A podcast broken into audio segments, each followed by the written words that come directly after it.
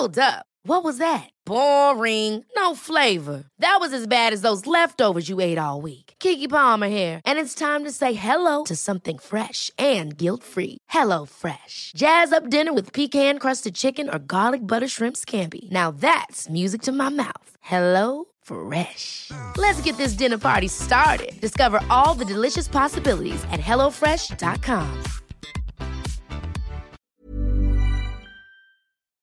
Heraldo Radio. La HCL se comparte, se ve y ahora también se escucha. Tarde a tarde, lo que necesitas saber de forma ligera, con un tono accesible. Solórzano, el referente informativo.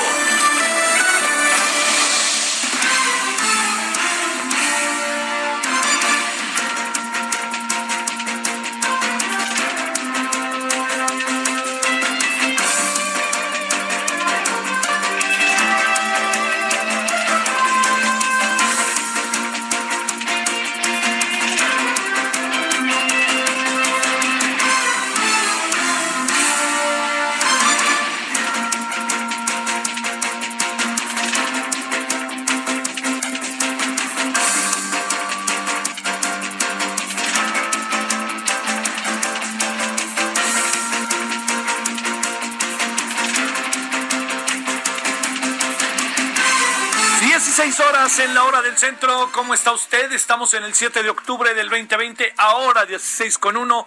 Yo entiendo que de repente dar la hora precisa para ciertas actividades es importante, por eso es que me permito hacerlo y le agradecemos profundamente que nos acompañe. Gracias que está con nosotros, 98.5 de FM en la Ciudad de México y bueno, y ahora sí podemos decir la amplia red que tiene Heraldo Radio en todo el país, que nos permite llegar a muchos lugares, cuestión que nos le agradecemos nos, y esperamos, digo, que usted tenga la información precisa de las, de los muchas, de las muchas situaciones, de los elementos, de las cosas que le pasan a, a nuestra sociedad. Bueno, primero le saludo al servidor Javier Solórzano, gracias, y déjeme contarle que eh, los fenómenos meteorológicos eh, pegaron menos fuerte, pegaron fuerte, pero menos fuerte de lo que en un primer momento se pensó. Eh, así pasa, ¿no? El asunto está en que no vaya a ser, ¿no? Que de nuevo los fenómenos meteorológicos, ¡pum! ¿No? se puedan, o este particularmente, este huracán Delta, se forme, se fortalezca eh, y que ya sabe que no tienen una lógica de movimiento, pero que en su dirección a Luisiana, vaya usted a saber, ¿no? Y allí en Luisiana lo que puede pasar es que sea muy fuerte el golpe, ¿no? Porque cruza el Golfo. Pero bueno, eso es un asunto que tendremos que eh, ir eh, revisando, ir viendo, y para eso están los científicos, estos que están tan en muchas ocasiones, este, hoy no, no, no, no, yo diría que no, no, no devaluados porque nunca lo estarán, ¿no? Sino más bien la forma en que los trata eh, el, gobierno o la percepción que tiene el gobierno de la función que ellos cumplen. Bueno, ese es, ese es un tema. Ya al ratito hablaríamos, si le parece a usted, a detalle de con nuestros corresponsales, particularmente en Yucatán y en Quintana Roo, de cómo se han dado las cosas. Este es el primer me atrevo a decir, el primer gran eh, centro ¿no? informativo. Eh, son dos estados que particularmente, bueno, son estados además muy bellos, en serio, sí se lo digo, muy, muy bellos. Y el, el asunto está en que, pues bueno, están siendo sacudidos de manera bastante, brutalmente severa, no, no bastante, brutalmente severa, eh, en relación a, a, los fenómenos meteorológicos que lo están ahí llegando. Eh, siempre me permito eh, decirle que como están las cosas, así de fácil, uno diría, es que, eh, ¿cómo lo plantearíamos? Como están las cosas, es, es todo el desastre que provocan y todos los problemas que provocan. Sí, sí los provocan, pero también nosotros de repente no hacemos mucho por, por ayudarnos, ¿no? Eh, digamos, si colocamos eh, construcciones sobre ciertas zonas que son susceptibles de que ante fenómenos meteorológicos se venga encima todo la vida por haber, pues se ha de imaginar usted que eso es un elemento eh, feroz, ¿no? Gravísimo, que puede generar y producir condiciones y eh, reacciones muy fuertes, ¿no? Lo que siempre decimos, a ver, ¿qué hacemos con las casas que están sobre los ríos? Ay, es que es muy bonita mi casa que está sobre el río, o no me queda de otra porque está cerca el agua. Como usted lo quiera ver. Lo que sí me queda muy claro es que ese fenómeno al que estoy haciendo referencia es que el agua va a llegar a esas zonas porque es la zona del agua. Y si de casualidad digamos, bueno, vamos a hacerle un pequeña, una pequeña vertiente al río para que en lugar de que se venga por esta zona, se vaya por esta zona. Cuando vienen grandes fenómenos, hay un dicho de entre los, eh, los especialistas en estos menesteres que acaban diciendo, el río, el agua, tiene memoria. Entonces, si usted movió la vertiente del río para un lado o para otro, cuando llegue el agua a caudales, va a ir a su lugar original. Y eso no hay que perderlo de vista. Bueno, lo que sí le digo es, me parece que algo muy importante, muy, muy importante, es que lo que pueda pasar en este sentido es que, bueno, empecemos a ver cuáles son las reacciones, cuáles son las, eh, las consecuencias que han tenido, que ha tenido tanto Gama, con todas las lluvias que cayeron allí en Yucatán, como el tema Delta, ¿no? Que fue el, huracán, bueno, es el huracán que todavía anda dando de vueltas y no deja de llover. Este es el primer asunto, al rato tenemos los detalles con nuestros eh, corresponsales. El segundo tema que está muy en la mesa es uno que no sé qué piense usted. El juicio contra los expresidentes, en el sarcasmo que maneja irónica y sistemáticamente el presidente, ha planteado que le parece una gran cantidad de dinero el costo que tiene la consulta. Abusados. Yo le voy a plantear lo siguiente. Ya hoy surgió una voz, que es la de Ricardo Monreal. No vaya a ser plan con maña ese plan con maña, ¿qué significa? Pues que juntemos la elección del 2021 con el juicio a los expresidentes. Entonces, hay cosas que yo creo que hay que saberlas distinguir. La Corte dijo ya que en agosto. Si andan tratando de mover las cosas diciendo es que es muy cara, pues entonces juntemos todo y entonces en la boleta ponemos todo y además al final ponemos, ¿quiere usted juicio a los presidentes? Cuidado con eso, cuidado con eso porque es una trampa. Y yo creo que no tiene sentido que estemos en medio de trampas. Y el señor Ricardo Monreal cuando dice hay que juntarla con la elección, ¿qué pasó? ¿Qué pasó, no? ¿Qué dijo la Corte? Todo quieren. O sea, espérenme, y además, ¿qué es lo que quieren? De alguna otra manera meter la consulta en la elección para crear también un estado de ánimo y las preocupaciones que pueden eventualmente tener de cómo les vaya en la elección. Y el presidente dice, es muy caro. Pues ¿cuánto cree que vale, presidente? ¿O qué quiere? Pues espéreme, Estamos haciendo una elección para más de 90, 89, 90 millones de habitantes y ahora vamos a hacer una consulta para 90 millones de habitantes. Pues ¿cómo le vamos a hacer? La gente tiene que presentar su credencial de elector, tenemos que instalar las casillas, tenemos que mandar a hacer la boleta, tenemos muchas cosas se tienen que hacer, movilizar a la gente, ¿no? Todo eso. Todo eso se tiene que hacer. Y al decir que todo se tiene que hacer es porque no tenemos ninguna garantía. Tenemos que insacular a la gente para ver quiénes van a, poner las casillas. Todo eso es dinero. O sea, espérenme, pues es poner a la gente y es tener la voluntad de la gente. No tengo yo la certeza de que la voluntad de la gente, de nosotros, vaya a ser igual a una elección, a una consulta, la cual la consulta es previsible el resultado. Entonces, ahí abusados, ¿eh? Palabra que se lo digo con enorme, este, ahora sí que con enorme inquietud. No, no, no, no, razónenle, piénsenle, denle vueltas a las cosas por otro lado. Pero si quieren que la consulta popular sobre, ¿quiere usted que enjuicien a esta bola de ladrones? Pues, ¿cómo va a decir que no? Pues claro que los enjuicien. Y si los pueden quemar los pies ahí en el zócalo, órale. Bueno, ese es un asunto, pero ya sabemos de alguna otra manera lo que va a pasar. Pero piense usted en el estado de ánimo que conforma y que construye una circunstancia de esta naturaleza. Insisto, no estoy en contra de la consulta, ni no se trata de eso. El asunto está en otra ventanilla.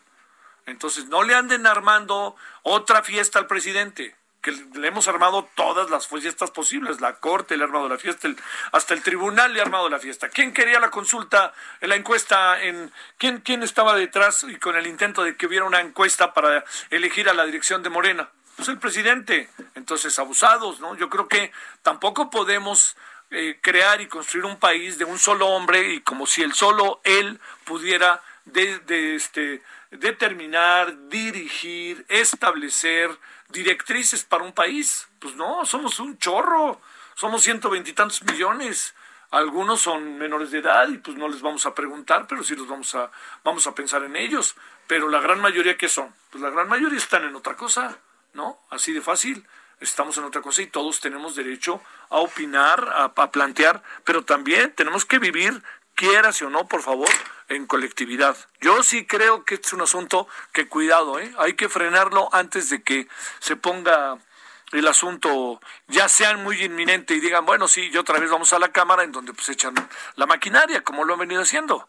Yo, yo creo que es un asunto, perdóneme, de sensatez. Yo no, no lo digo contra el presidente ni contra Morena. Pues es un asunto de sensatez, de organización social, de la forma en que estamos las cosas y que no nos hagamos hacer el mismo día la consulta y lo otro. No, pues es que nos conviene porque no, no, no, ahí sí yo le diría, este, bueno, yo ahí sí le diría que no estoy tan de acuerdo y bueno, ya veremos, ya veremos qué, este, qué, qué, qué acaba pasando por ahí, ¿no? Que eso es muy importante. Bueno, esto es lo primero, lo, primer, lo, lo segundo, ¿no? Lo primero que tenemos hoy es muy importante verlo, es el tema de las lluvias y el segundo tema es este, es un tema que tiene que ver con eh, la consulta que va a ser avalada, que va a ser aprobada por el Senado, pues además ya la, ya la, la dictaminó y la determinó el, este, el, la Corte y lo tercero, eh, bueno, y de ahí derivado con el asunto de que hay una fecha que ya está establecida y en esa fecha se debe de cumplir, ¿no? El asunto. Bueno, son dos asuntos sobre los cuales van a girar muchas cosas, pero también ahí está en la mesa un asunto que su servidor se lo plantea porque cada vez da la impresión de que está generando, no sé si la palabra, ni siquiera me atrevo a decir que fuera como este, como, algún tipo de, de problema, no, pero está, es muy importante verlo. El presidente de la República sistemáticamente refiere en su lenguaje la palabra corrupción. Yo creo que este es uno de los grandes elementos que le permitieron al presidente, entre otras cosas, ganar la elección porque esta sociedad está hasta el gorro de la corrupción. Yo quisiera pensar que la, la, la, vehemencia presidencial sobre el tema y algunas decisiones que se han tomado nos estén llevando a que nuestra propia actitud y conducta cotidiana pueda generar, pueda proceder para que lo que ahora nosotros este, estamos haciendo en nuestra vida diaria vaya cambiando, porque también nosotros somos parte central. Por supuesto que en los altos niveles esto es terrible, pero así nosotros, ciudadanos, la esquina, el policía, la ventanilla, el, el gestor, ¿no? Qué chica palabra. Bueno, que nosotros estemos cambiando. Deberíamos de hacerlo. Punto y seguido. Lo que está pasando es que el presidente sistemáticamente refiere a la corrupción y hay cosas que ni se hacen, ni se dicen, ni se investigan, no, perdón, que ni se investigan y ni se hacen en términos de los procesos como para saber qué pasa, porque el presidente dice que hay corrupción. Entonces, si dice que hay corrupción, hay corrupción. Y no es cierto, no es cierto. A ver, el presidente ha dicho que con los fideicomisos hay corrupción no tienen llenadera, se meten dinero, el dinero ahora sí va a salir directo. Señor presidente, señor gobierno, señora gobierno, porque puede ser, este, no es un asunto de género, pero uno y otro, como la quiera ver, si tienen esas evidencias, ¿por qué no van y presentan una demanda ante la Procuraduría, Fiscalías de los Estados o la Fiscalía General para decir en esta institución que tiene un fideicomiso se andan robando la lana. Si no es así, es el cuento de ahí viene el lobo. El presidente habla y habla de corrupción. Claro que la hay, No sé si en los fideicomisos tan claramente, pero claro que sigue habiendo corrupción. Entonces, si en todos lados hay corrupción, ¿por qué en lugar de estar diciendo hay corrupción y entonces hacerlo un lado sin ni siquiera investigar, por qué a lo mejor investigan y los que están haciendo corrupción, vámonos al bote? Así de fácil. Es la misma lógica que con el juicio contra los expresidentes. Hay evidencias de que el señor Peña Nieto se robó hasta la bueno, se robó hasta el cenicero de la casa de Los Pinos. Vayan tras él, pero no me pongan a juicio si sí o no. Claro que vayan tras él, investiguen y ya que investigan, vámonos y se van con todo. Yo le diría, hay evidencias de que en el tren México-Querétaro había lana de por medio, no sé qué. Pues ahora que están otra vez echando a andar la idea, ¿por qué no se van sobre el tema? y vamos a ver qué pasa, vamos a ver qué sale. Ese es, creo, un asunto que le va, que, que si no empieza a resolverse, si no empieza a resolverse, ¿sabe qué va a acabar pasando? Que la máxima del presidente sobre la corrupción se puede diluir. Y yo creo que no, no vale la pena. Yo creo que al presidente le ha costado mucho trabajo meter en el imaginario colectivo y a nosotros entenderlo y nosotros ir poco a poco creyendo. Pero el gran problema es que el presidente deje, así se lo digo, que el gran que el presidente deje de tener credibilidad en este tema, porque siempre se habla y se habla y se habla de que hay corrupción, pero no perseguimos a nadie. Espéreme, hay corrupción, duro y a la cabeza, no hay que dejarlo ni descansar, así de fácil. Hay que enjuiciarlos. Yo no he dicho meterlos al tambo por una razón cuando digo enjuiciarlos. Cuando digo enjuiciarlos lo digo por una razón, porque yo parto de la presunción de inocencia y ya con la presunción de inocencia, sí o no, y ahí vamos a enjuiciarlo. Entonces, usted tiene estas acusaciones y si tiene estas acusaciones, eh, bueno, si alcanza libertad para seguir el juicio, no alcanza, defiéndase, dígame, y si no, directito al tambo y no hay vuelta de hoja. Bueno, todo esto yo creo que se convierte en un asunto, créame, fundamental para el desarrollo de esta palabra que nos agobia, que se llama corrupción, y que no podemos por ningún motivo andar aventando acusaciones o diciendo que hay corrupción cuando ni siquiera la demostramos. Le insisto, no vaya a pensar, se lo pido atentamente, que yo no creo que hay corrupción. Lo que pasa es que si yo la señalo, yo presento las razones y presento el caso para denunciarla. Pero si estoy nada más hablando, ahí viene la corrupción y mire la corrupción en los fideicomisos, ¿quién? Díganme quién robó de los fideicomisos. Díganme qué institución educativa. Díganme el Fonden, el Fonden, hoy el presidente se aventó un rollo. El Fonden es un no sé qué, no sé qué. Señor, bueno, pues pues, no me diga eso. Vayan tras él. Vayan tras los del Fonden créame, es que sí, ya sabe, ¿no? Mi pecho, este, no, no te, este, mi pecho no es como dice bodega y no tienen llenadera. Pues señor, es el momento. Tiene un equipo, usted es el gobierno. Y es un gobierno como muchas, muchas décadas antes no teníamos tan poderoso y tan concentrado en un solo hombre. Yo creo que por ahí debe de ir. Hay que pensarle, porque no creo que, que valga la pena que sigamos con acusaciones, con dimes y diretes, y a la mera hora no pase nada, ¿eh? Porque eso yo le diría, es ese caso y así, con la vehemencia que el presidente se ha referido al caso Lozoya, el presidente debería de ser el primero en señalar y pedirle a la Fiscalía que investigue detalladamente lo de su hermano. Eso es la lucha contra la corrupción. A mí no me vengan a decir que es que es mucho más dinero. Hablamos de millones y millones. Bueno, pues sí, este, no, nomás está embarazada tantito no, no toda. No, no, señor. Es el sentido de las cosas, de la justicia, de la investigación, marca igual. Hay atenuantes, pero en el fondo es lo mismo. Alguien que está recibiendo dinero fuera de la ley, es que es un millón de pesos nada más. Nos dijeron que era un millón, pero ya no sabemos a esta altura si es más. Entonces, ¿quién gana si se investiga? El presidente. El presidente dice, oigan, ¿Se acuerdan que le dije de los Oya? Vámonos por él. Oigan, ¿se acuerdan de David León y mi carnal? Vámonos sobre él. Pues eso se trata, así de fácil. Entonces, no hacerlo, ¿qué es lo que sucede? Que la palabra corrupción, la demencia contra la corrupción verbal, está haciendo ese discurso alcanzado por la terca realidad y lo va atrapando, atrapando, atrapando, atrapando. Y el que pierde es el presidente. Y yo en verdad no quiero que pierda el presidente. Se lo digo. Yo sé que me van a reclamar mucho, pero lo que pasa es que también hay algo. De repente me da la impresión de que no, no, no sé si le dice la gente que está alrededor al presidente algunas cosas o el presidente de plano no escucha. Y ahora sí, pues si no escucha, pues hagan que escuche. Yo no me daría por vencido, ¿no? Nunca me daría por vencido. Bueno, pues ahí está el asunto. A ver qué, qué pasa. Yo eh, empiezo a ser escéptico sobre este tema.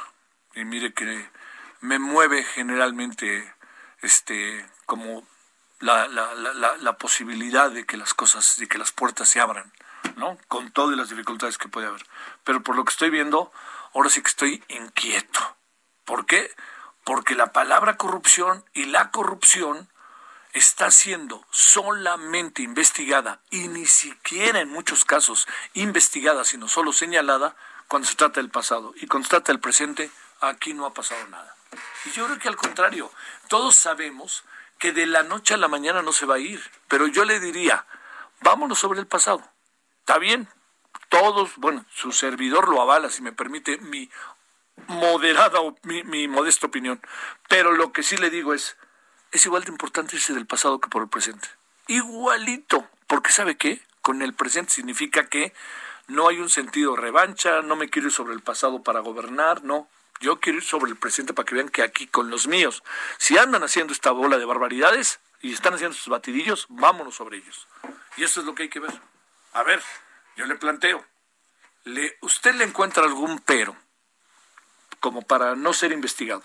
Entiendo que puede uno decir una cosa u otra, pero no le, le encuentra usted un pero como para no ser investigado. La carta de Jaime Cárdenas Gracia, fíjese lo que dijo, ¿eh? Y dijo algo ahí que también yo dije, ay, chihuahuas, chihuahuas, chihuahuas. Ahí hay algo este, bastante fuerte. Y eso bastante fuerte que es, pues, ni más ni menos que no les gustan las formalidades legales. Entonces traen tanta prisa que se les olvida que hay un Estado de Derecho.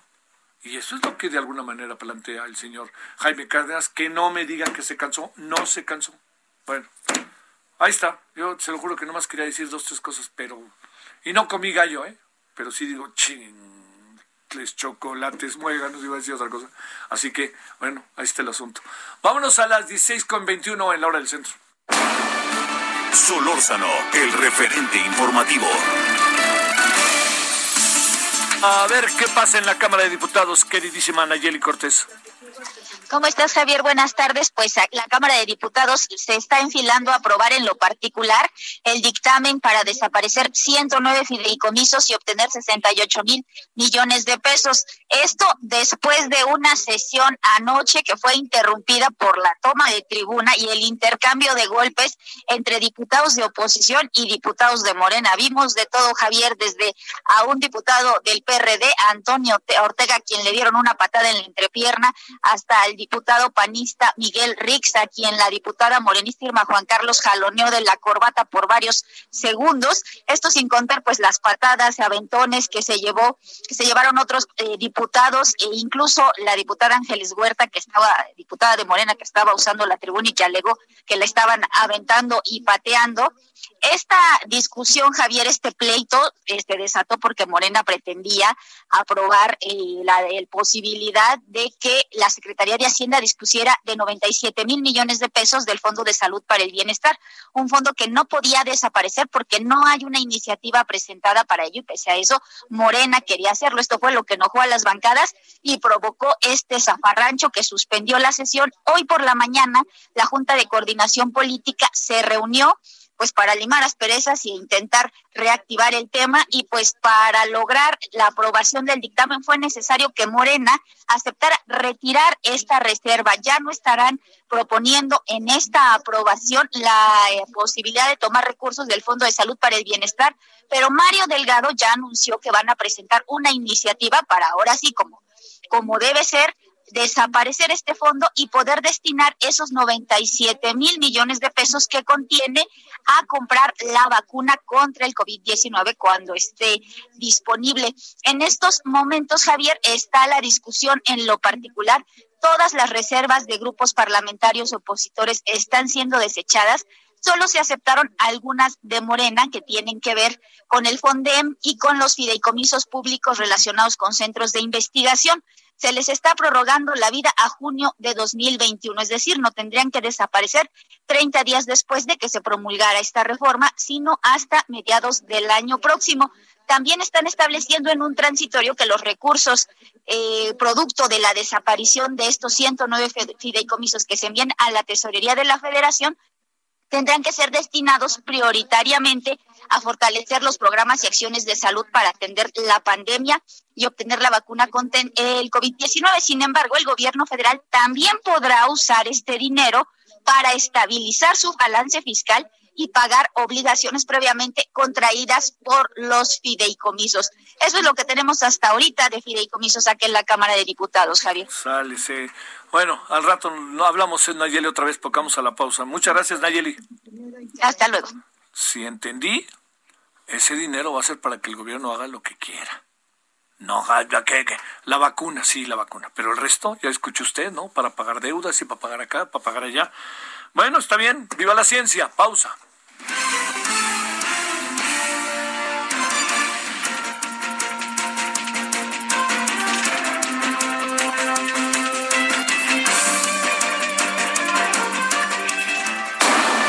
Referente informativo regresa luego de una pausa. Heraldo Radio, la HCL se comparte, se ve y ahora también se escucha.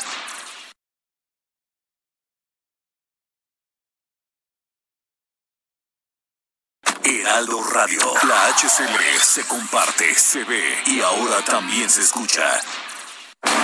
Estamos de regreso con el referente informativo.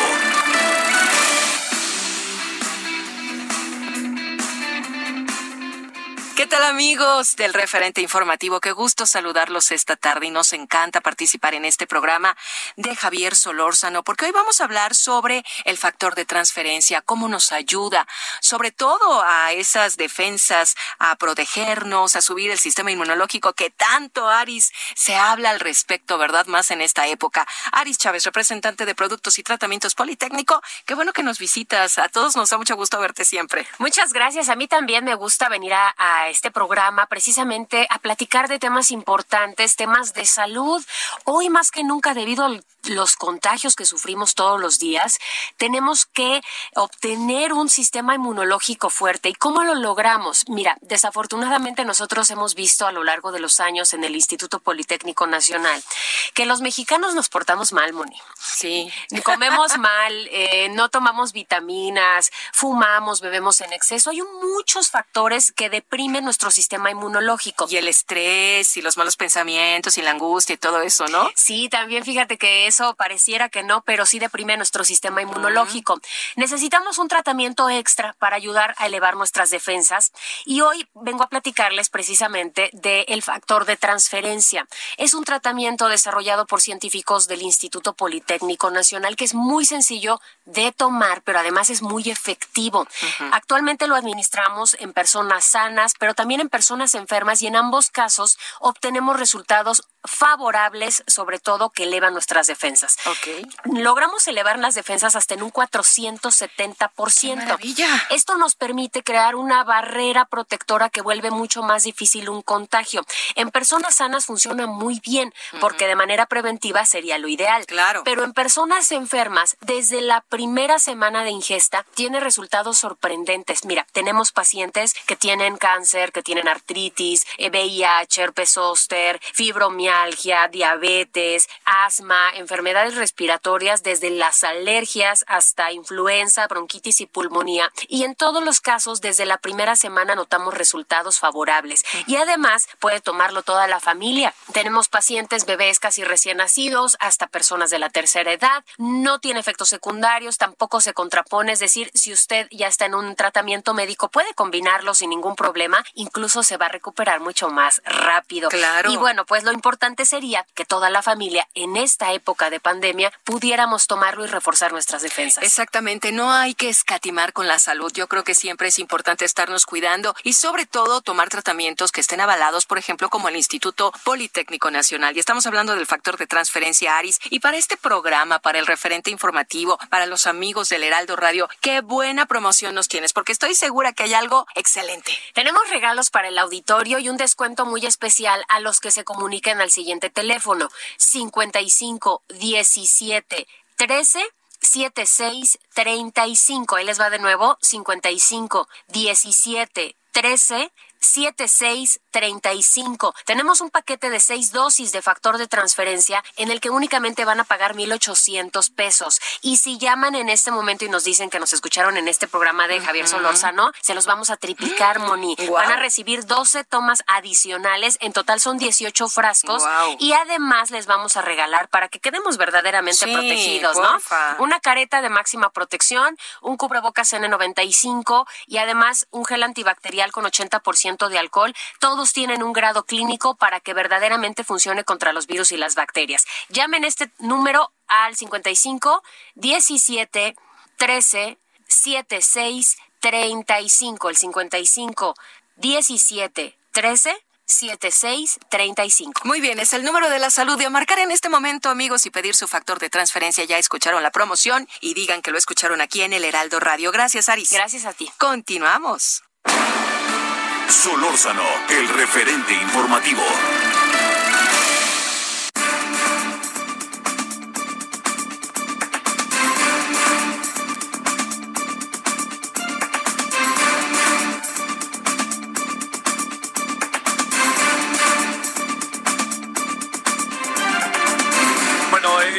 A las 16.34 en la hora del centro. En verdad es un gusto tener la oportunidad de conversar con el, candidato a la presidenta, a la presidencia de Morena y además diputado, Porfirio Muñoz Ledo. Porfirio, en verdad te agradezco que estés con nosotros. ¿Cómo has estado? Bien, bien. ¿Bien a, bien a secas o bien? Vaya, una mar comida ¿Cómo vamos? Eh, bien, a, ver, por favor, es que tuvimos un pequeño problemita, perdón, Porfirio, así al, al inicio, y cuando me estabas contando y me estaba yo saboreando, resulta que este que hubo ahí un pequeñito problema, pero ya estamos eh, a cosa de nada. La idea es hablar de, eh, de lo que, de cómo ve las cosas, cómo ve varias cosas, ¿eh? Digamos, con Porfirio es una ventaja poder conversar, ¿no? Que es este tema, pero son muchos otros. Es, es el gobierno, es fideicomisos, es enjuiciamiento expresidentes, es muchas cosas. Y sobre todo, es Morena, es Morena a la cual él aspira. Y aspira, me parece que con merecimientos. Gane o no, ese es un asunto que tiene que ver eh, con con las decisiones que el propio partido tome, pero de que no hay la menor duda de que es, digamos, un candidato con merecimientos, yo pienso que no hay la menor duda. Se está peleando mucho Morena, se está peleando mucho el futuro de Morena y el, en algún sentido el futuro también de lo que puede acabar siendo este gobierno. Este, ahí creo que estamos. Porfirio, perdón, pero te agradezco de nuevo profundamente. ¿Cómo estás, Porfirio? Ahora sí. ¿Cómo está? Muy bien. Muy tranquilo. ¿Sí? Estoy comiendo una fantástica. No puedo hablar. Oye, ¿y, dónde estoy yo? ¿Quién es que se está hablando? Este, yo, tu servidor Javier Solórzano. No, yo estoy comiendo una comida china que compramos en la esquina. Mira. Y despertando. Oye, ¿cómo, has estado, Porfirio, en función de todo esto? ¿Cómo ves las cosas? a ver. Hasta, hasta, hasta ayer. Sí. ¿Quién está hablando? Hay un eco. A ver, hay un eco ahí, espérame ya, a ver si ya lo arreglamos. Ah, a ver ahí, Porfirio, ¿está mejor? Ahí está. Sí, A ver, yo te, te, te, preguntaba que cómo has estado, que cómo ves las cosas y me decías que hasta ayer. Hasta ayer estuve en la pelea, hice dos entrevistas grandes, una con este con René Delgado. Sí, la vimos en Reforma, ¿no? Otra con Ricardo Rafael. Mañana sale un poco atrasada, una grande, tengo una gran nota el milenio y por un retraso de se va a pasar la mía ya mañana en Universal. Mira, eh, la Navidad es siempre una tregua incluso en las guerras. Y no están aplicando una regla que tú conoces, porque no está aplicando el INE. Y yo estoy diciendo, las reglas que, que se tienen en las contiendas constitucionales tú sabes que tú tienes hasta un día para propaganda. Sí, sabes, ¿no? sí, sí, sí. Y el INE te vigila. No puede ser nada, ni carteles, ni programa telefónicos, nada. Yo he trabajado muchos años en TV Mexicana sí. de repente me dicen, no puedo decir nada de política. ¿Por qué? Por la ley. Es que hay, hay está eh, ahorita elecciones en Texcoco. Es una re- regla nacional, regla electoral, pero que siempre leo todas las leyes. Yo por eso, dos, tres días yo lo sospeché. Ayer fue lo último, he hecho puras entrevistas con amigos, una entrevista histórica para el Torreón, y contigo una conferencia amistosa que no voy a hacer propaganda hoy, porque están violando la ley, sí. porque están ansiosos. Este mes, ¿cómo me veo? Perfectamente bien. Tuve dos a uno en la primera. Sí. He hecho buena propaganda. Yo no he gastado dinero, los otros sí. La dictaminará la autoridad superior pronto, si le pido un recurso, para estar 100 veces más que yo. Pero yo soy de tipo. Y ya no voy a acusar a nada el día de hoy. Claro. A ver, A ver, veamos algunas cosas este que entiendo y sabes que respeto profundamente este planteamiento que haces, pero a ver, ¿qué- qué- es- es- ¿está muy enrarecido el ambiente en general o qué encuentras? ¿Qué alcanzas a ver, eh, Porfirio?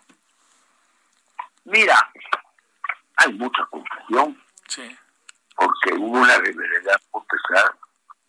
Lo primero, yo reconozco que cuando me estaban arrollando, tuve que disparar. sí, Me arrollaron ellos con dinero. Al quin- quinto día de la campaña, llenaron el país, el país completo de espectaculares. Un técnico del INE de esas cosas, que es amigo mío que ya se retiró, él calcula de 500 a 600 millones de pesos. Nunca una campaña del PRI, por memoria, ha habido a nivel nacional. Yo recuerdo un tipo que era gobernador de Coahuila, que se llama Enrique Martínez, ¿no? Enrique Martínez y Martínez. ¿Te acuerdas? Pero no como estos. La mitad puso carteles que eran bigotitos en todas las carreteras. Sí, sí, sí. Ya 200 más. Porque quería ser presidente de la República. Le echó un lanal. Nadie lo reconoció. Mi amigo Mario, lo voy a llamar así para tener un pleito personal, Ah, ha puesto el más grande número de espectaculares en la historia política de este país. Yo fui presidente del PRI y eso no se hacía. Al contrario, el arquitecto Ramírez Vázquez fue el jefe y hacía otras cosas. Hacíamos conferencias en lugares históricos, hacía sus grecas muy bonitas. sí, Con las grecas se identificaba la campaña. Genialidad, inteligencia, sutileza. Nunca puso viva el PRI. ¿Te acuerdas? Era una Ok. greca. sí, sí, sí. de- de- de- ¿Te acuerdas? de- Sí, sí, sí. De, Mitla. Ajá. Una maravilla. Pero que hay gente inteligente. Él gastaba mucho por que hacer rápido y el diseño. Pero ahora están gastando 50 veces más que una campaña presidencial. Eso yo sé. Ellos ni saben lo que fue la campaña de Díaz Ordaz, ni fue la campaña de López Martínez. No había nacido. Los sí conozco la historia de México. No había nacido. Entonces les ocurre que descubrieron el hilo, el hilo, el hilo negro. Es una cosa que les voy a explicar. Si fuera una campaña constitucional, si fuera para gobernador, pues, tenía obligación de fiscalizar. Hay expertos en el INE costo de propaganda. Les hubiera sacado tarjeta amarilla, siguiente tarjeta roja fuera. Entonces, mi discusión, amistosa, ayer todavía hablé con Lorenzo Córdoba, es que ellos están obligados conceptualmente, cuando se los pide un partido, a vigilar. Y yo le puedo pedir una opinión consultiva como actor, hoy que está. No quieren el INE, son muy tristes, porque no les ha gustado nunca meterse a los problemas. Cuando un problema es muy duro no se mete. No ejercen la fiscalización por razones de, de ser más imparciales. Creen- y creen que si alguien le manda algo, ellos les hacen caso, están vigilando un lado. Entonces, es un derecho humano que ellos lo ejerza como ciudadano como candidato. No, ya me aseguraron algo, que ya me dejó tranquilo, Ujú. te lo voy a decir al público. A ver. Estas famosas encuestas se encargaron a unas empresas encuestadoras privadas, porque el INE nunca ha tenido encuestadora, porque no tiene facultad para ello. Yo propuse, yo estuve en todas las elecciones electorales del 94 al 2000, y voy creciendo los electorales. Echaron abajo una propuesta sencillísima. Era la época de las guerras de las encuestas, yo compro una, yo soy el doble que tú, que provocaron en los estados sobre todo, en las gobernaturas, unos pleitos brutales, porque un candidato había comprado las suyas, pues toda su gente creía que estaban arriba, y el otro había comprado las suyas. ¿Te acuerdas que se levantaban la mano uno y otro en dos plazas distintas? Sí, se agarraban a cabrón, perdón, a golpes. Eso no lo ha impedido el INE. Mi propuesta le va a gustar mucho. En encuestas, en encuestas comerciales lo que quiero. Las encuestas surgen no para hacer propaganda, surgen de las empresas que quieren sondear su mercado. tienen sus, ¿Cómo está su mercado? Y le pasan imágenes a la gente, focus group, ya se dan cuenta si van a ganar con sabritas o no. Era para otro efecto. Los partidos, dije, debiéramos usarlos para conocer qué quiere nuestra gente. Ahí les enseñé un libro francés que tengo, que decía Auditoría Social del Partido. Focus Group para el partido, no para hacer propaganda, ¿entiendes? Puedes avanzar, que es lo que yo quiero hacer el partido, no tenga dinero, poder a la gente así por, cualquiera, por cualquier medio electrónico. Yo no puedo hablar con toda la gente sin gastar mucho dinero. Hay que tener un modo moderno. Va a ser el partido digital. Dice que yo soy muy viejo. Un amigo mío público, están todos por los más, más joven de los candidatos. Yo he hecho toda mi campaña con medios electrónicos y aquellos con matracas, como en los años 40, con matracas, los matraqueños. Ah. Oye, y con, y, con, y con, espectaculares. Eh, mira, son, se calcula. Hay una manda, yo no voy a hablar de ella ahora.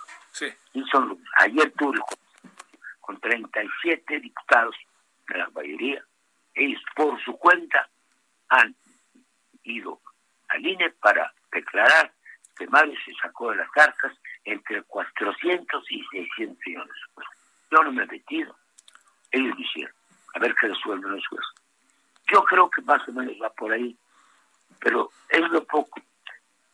Mis amigos publicistas han visto que saben un poco, dicen que está gastando en todo eso mil millones de pesos. Mil. Se sacó cuatro. Entonces, pues eso es comunal, hermano. Sí. No se vale, es insultante. ¿En qué, en, qué ¿En qué supones que puede acabar, Porfirio? Todo, digamos, más allá. Va a acabar bien. ¿Va a acabar bien? Qué bueno. Perfecto. A ver. Perfecto. Es muy sencillo. Yo voy dos a uno. Tengo varios juicios contra la línea, contra objetos de que se tuvieron que alinear porque los acusé de todos los corruptelos, votaron ahí muy santitos por una resolución correcta. No se habían encerrado para, para una tontería, que era un proyecto. Pues se meten en toda la vida del partido. No tienen del perdí, que les obedece, porque el INE lo han prohibido. Ellos querían mandar a la elección del partido hasta después de las elecciones de la IOPENTA. Ya se acabó la vigencia. ¿Para qué? Ahí sacaron, sacaron la oreja. Pues para que yo no interviniera en esta etapa. Voy a ser, justo y partido. No voy a decir, no tengo intereses creados, le voy a atender a grupos de poder. Voy a ayudar al presidente para democratizar el partido. Ellos lo saben.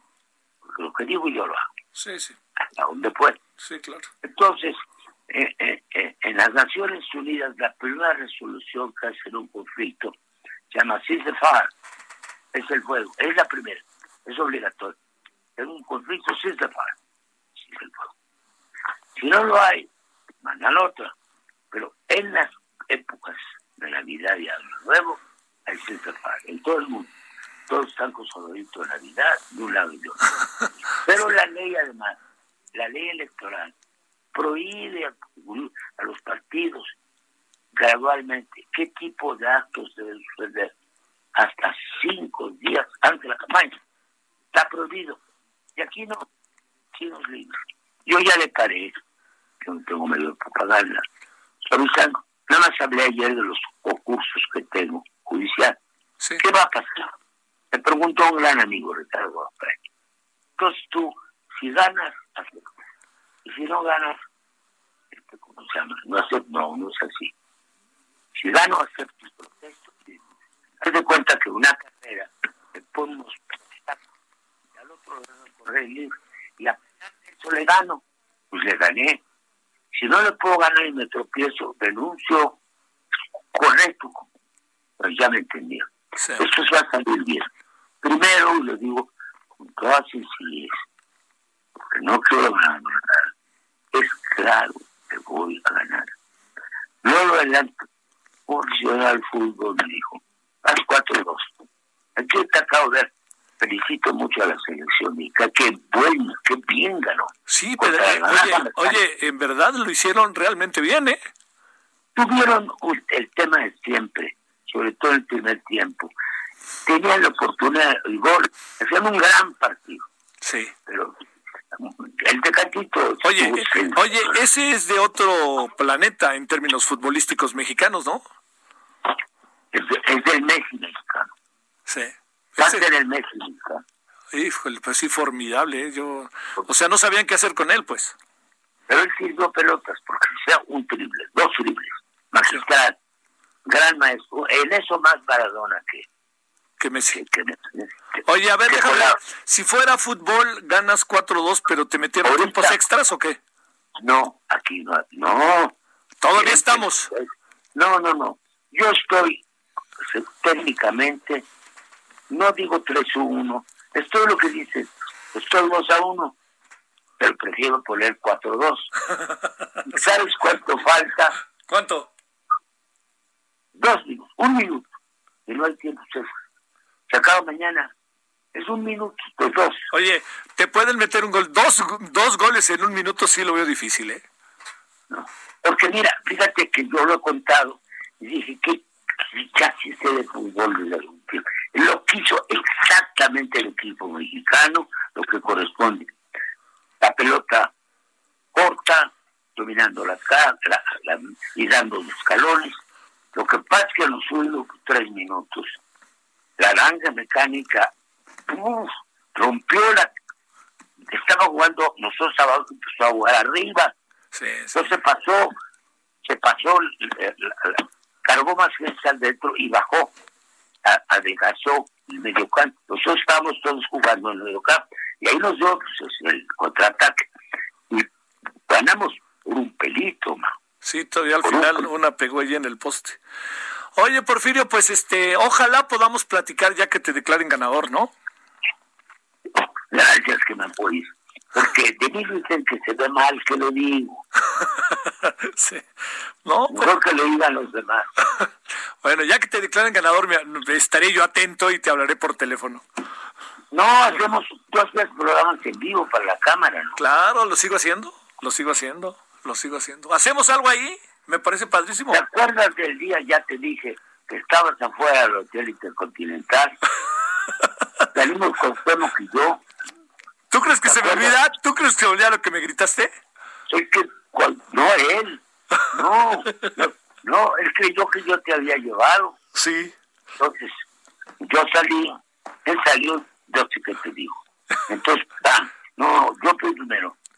Oye, pues tuve una conversación con Cuauhtémoc, en donde estábamos arreglando cosas para buscar tal y tal cosa. Y cayó Cuauhtémoc curioso y te dijo, yo comí yo tomé con Porfirio como puedo comer con cualquiera. Te dijo, ¿verdad? Sí. Y yo le dije... Sí, claro. Yo le dije, ingeniero, por favor, hombre, no desconfíe, fue, esto es una casualidad. Y luego me gritaste algo que nunca se volvió a que me gritaste. Tú eres una especie como doctor Jekyll o Frankenstein por algo que acababa de pasar, que no voy a repetir. Pero cómo me hiciste reír, qué bárbaro, qué bárbaro. Todo el mundo se dio cuenta, todo el mundo se dio cuenta en esa ocasión. No, no, no te dije otra cosa. No, pareces no pareces como se llama Sherlock Holmes. Sí, algo así, claro. ¿Cómo adivinaste que íbamos a salir? No creo que nos ha espiado. No, hombre, ¿cómo crees? Claro, le dije es oportuno por instinto. Esta fue una gran, una gran casualidad. Tú estás aquí esperando a María Feliz. Te mando un saludo, Porfirio, y buen, buen provecho con esa comida china. Oye, toda mi amistad por Cocteau. No, claro. Como sabes, yo también. Doy cuatazo. Como sabes, sí, como sabes. Bueno, eso implica que no tengo rencor. Quiero mucho a él, quiero mucho a su hijo. Bueno, bueno, tranquilos. Es Navidad y Año Nuevo. y, y ahí viene Santa Claus. y ahí viene Santa Claus. ¿A quién? ¿Qué regalo va a llevar Santa Claus a Mario? ¿Y qué regalo va a traer a mí? Y un cachito allá, y desde luego a mi amiga Citlali. Un abrazo. Ahí estamos esperando a Santa Claus. Un abrazo, Porfirio. Hasta luego, Porfirio Muñoz Ledo. Bueno, este. No, las cosas que me grita ese día, Porfirio. Este, en plena, a la luz del día, a las 12 de la mañana, chico. Yo iba caminando por ahí, era sábado, iba de shorts corriendo. Además, pues, además yo conozco al ingeniero pues de toda la vida. Bueno, es una causa importantísima, creo yo, en la vida de este país, el ingeniero Cárdenas, y en verdad me precio estar cerca de él. Bueno, Pausa.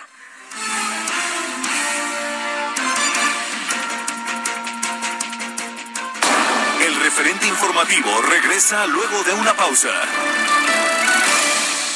Heraldo Radio.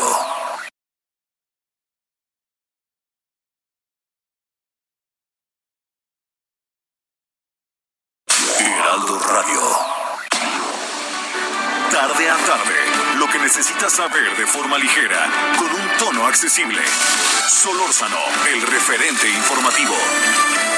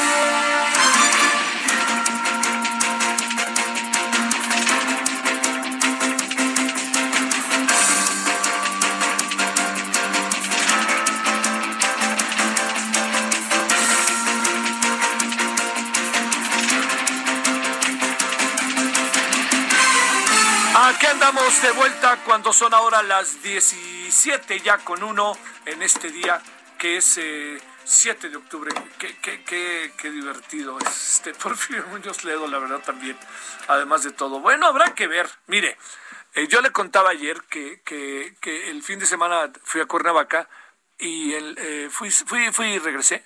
Y de, de regreso vi un espectacular de Mario Delgado.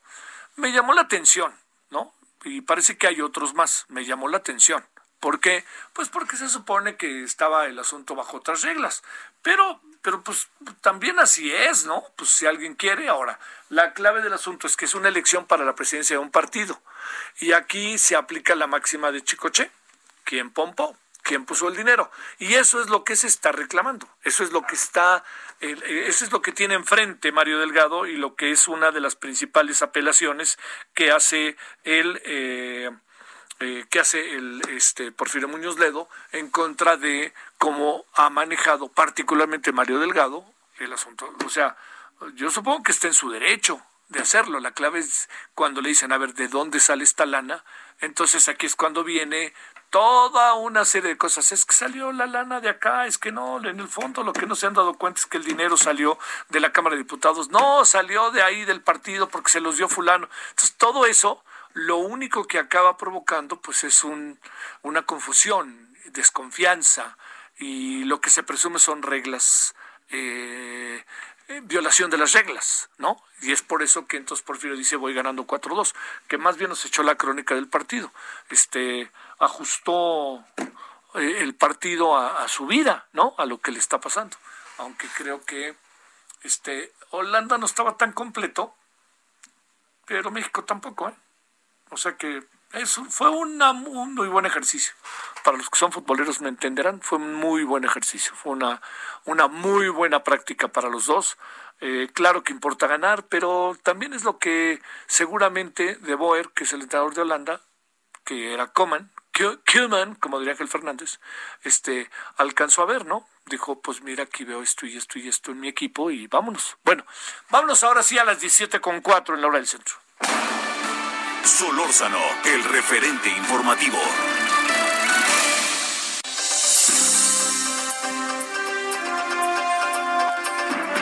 Bueno, Nayeli Cortés, que yo espero, querida Nayeli, que hayas dormido algo. Cuéntanos cómo están las cosas en la cámara. Muy buenas tardes. Buenas tardes otra vez, Javier. Pues ahorita ya está fluyendo tranquilamente la aprobación, la discusión de estos artículos reservados del dictamen en materia de fideicomisos. En este momento están a debate las reservas sobre la financiera rural. Todas se han desechado, salvo la, como te decía en el reporte anterior, las presentadas por Morena. Y pues ahorita las bancadas están ya muy tranquilas. Lo, lo único que sí quedó claro temprano es que van a presentar denuncias penales en algunos casos por los golpes de ayer. La diputada panista Lizeth Mata anunció que lo hará contra la diputada de Morena, Martina Casares, quien presuntamente la golpeó en el rostro. Vimos el video, Javier, la verdad es que se ve que le pasa la mano por la cara, no parece que le pegue, pero bueno, ella va a denunciar por presuntas lesiones a la diputada morenista. Y bueno, el diputado perredista Antonio Ortega, que fue a quien faulearon ayer este en la sesión, ahí sí se ve claramente el golpe, pues dejó abierta la posibilidad de recurrir al comité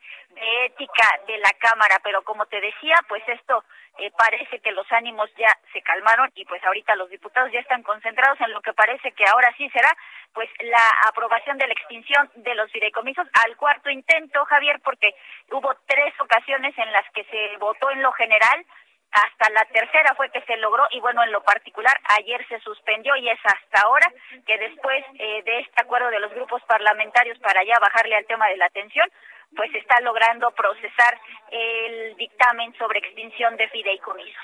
Oye, a ver, este Nayeli, quiere decir que de nada sirvió la reserva de los artículos ni de, de las cosas que se aprobaron porque pues está echando la maquinaria morena y le alcanza con el veleidoso Partido Verde, ¿verdad?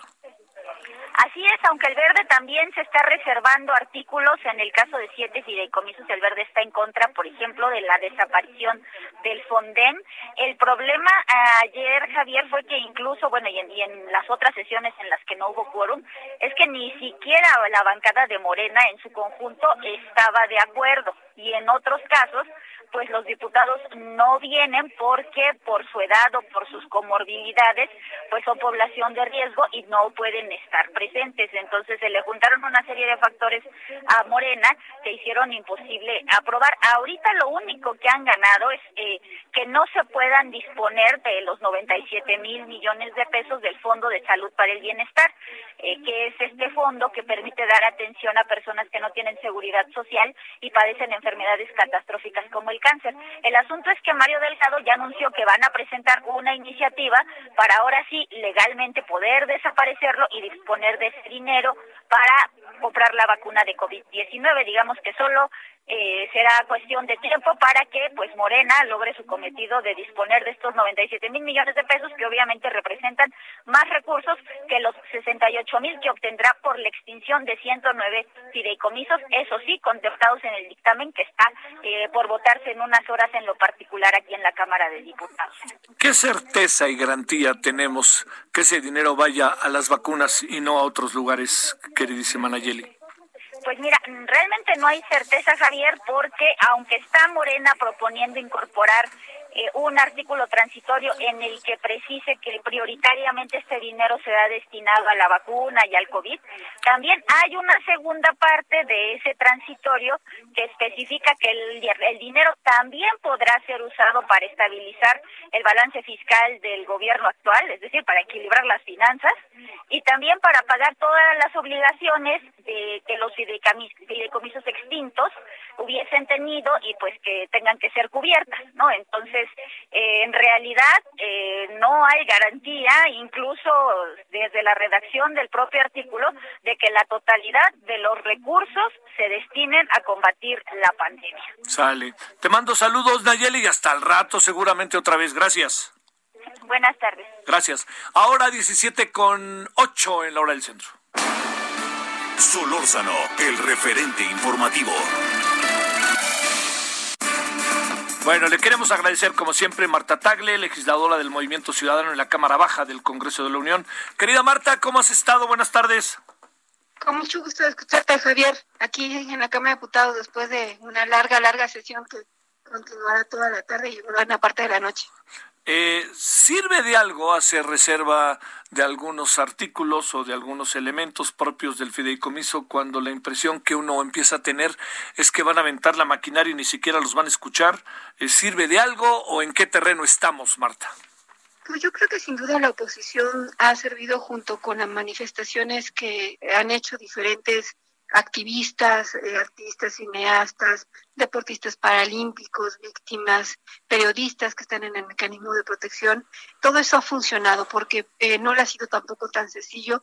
Recordemos que del jueves hasta la fecha, después de tres intentos, lograron apuntarlo en general y eh, se evitó que mediante una reserva metieran el fideicomiso del Fondo para la Salud, que recordemos que es el fondo que viene de lo que se llamaba como Fondo de Gastos Catastróficos cuando existió el Seguro Popular y que tiene como fin atender enfermedades graves de las personas que no tienen seguridad social. Y cuando hablamos de enfermedades graves, por supuesto hablamos de temas de cáncer, de enfermedades renales, de personas que requieren tratamientos, eh, diálisis, hospitalización, intervenciones quirúrgicas eh, que deben ser cubiertas por estos fondos y ha sido gracias a la presión de, que se ha hecho desde la oposición y que incluso anoche hubo un, pequeño zafarrancho que se logró bajar esta intención de, de, Morena de meter esta reserva.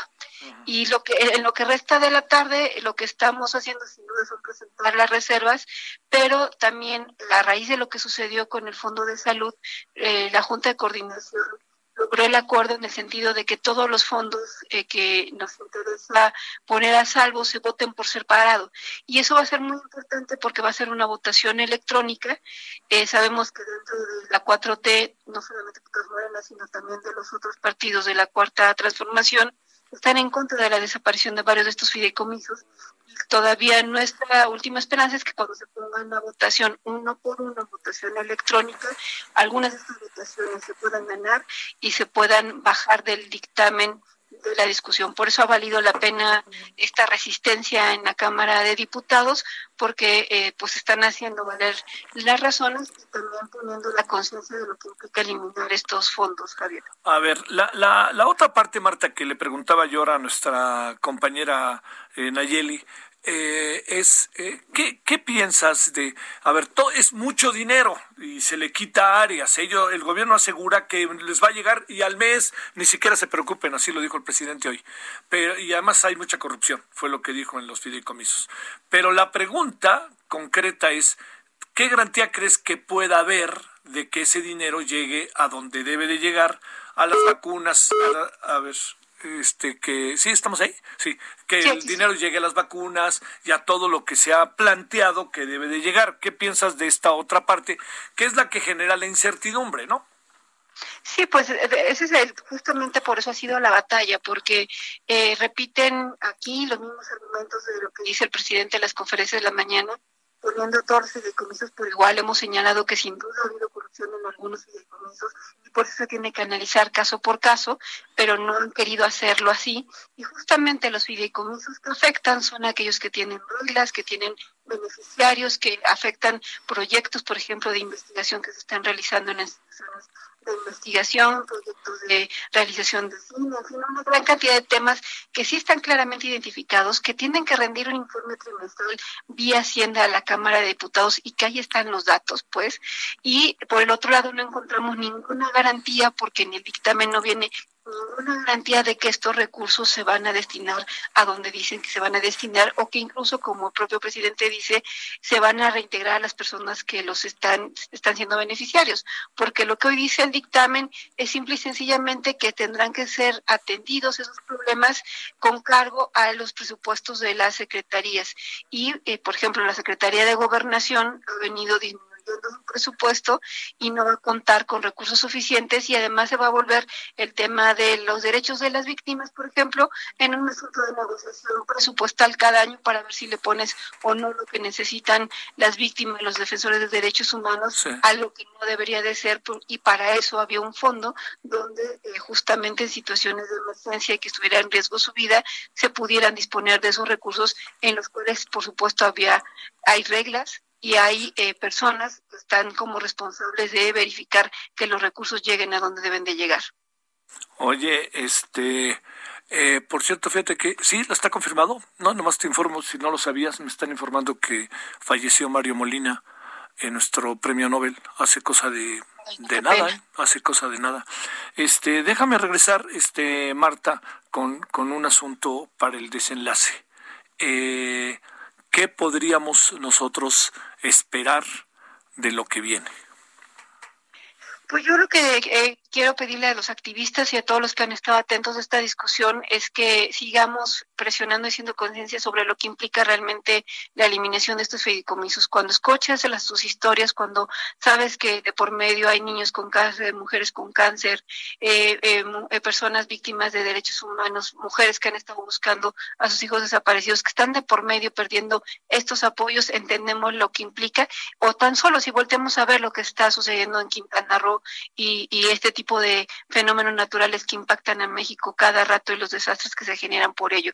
Entonces, lo que les pido es que estén atentos a esta discusión, que sigan presionando, porque todavía es posible que en la votación en lo particular logremos ganar algunas votaciones. Y si no, iremos también a dar la batalla al Senado y después todavía queda, por supuesto, la Corte, pero también la discusión del presupuesto donde lucharemos para que se reintegren los recursos que corresponden a estos programas en cada una de las dependencias donde se están quitando estos fideicomisos. ¿Qué va a pasar con la ciencia, mi querida Marta?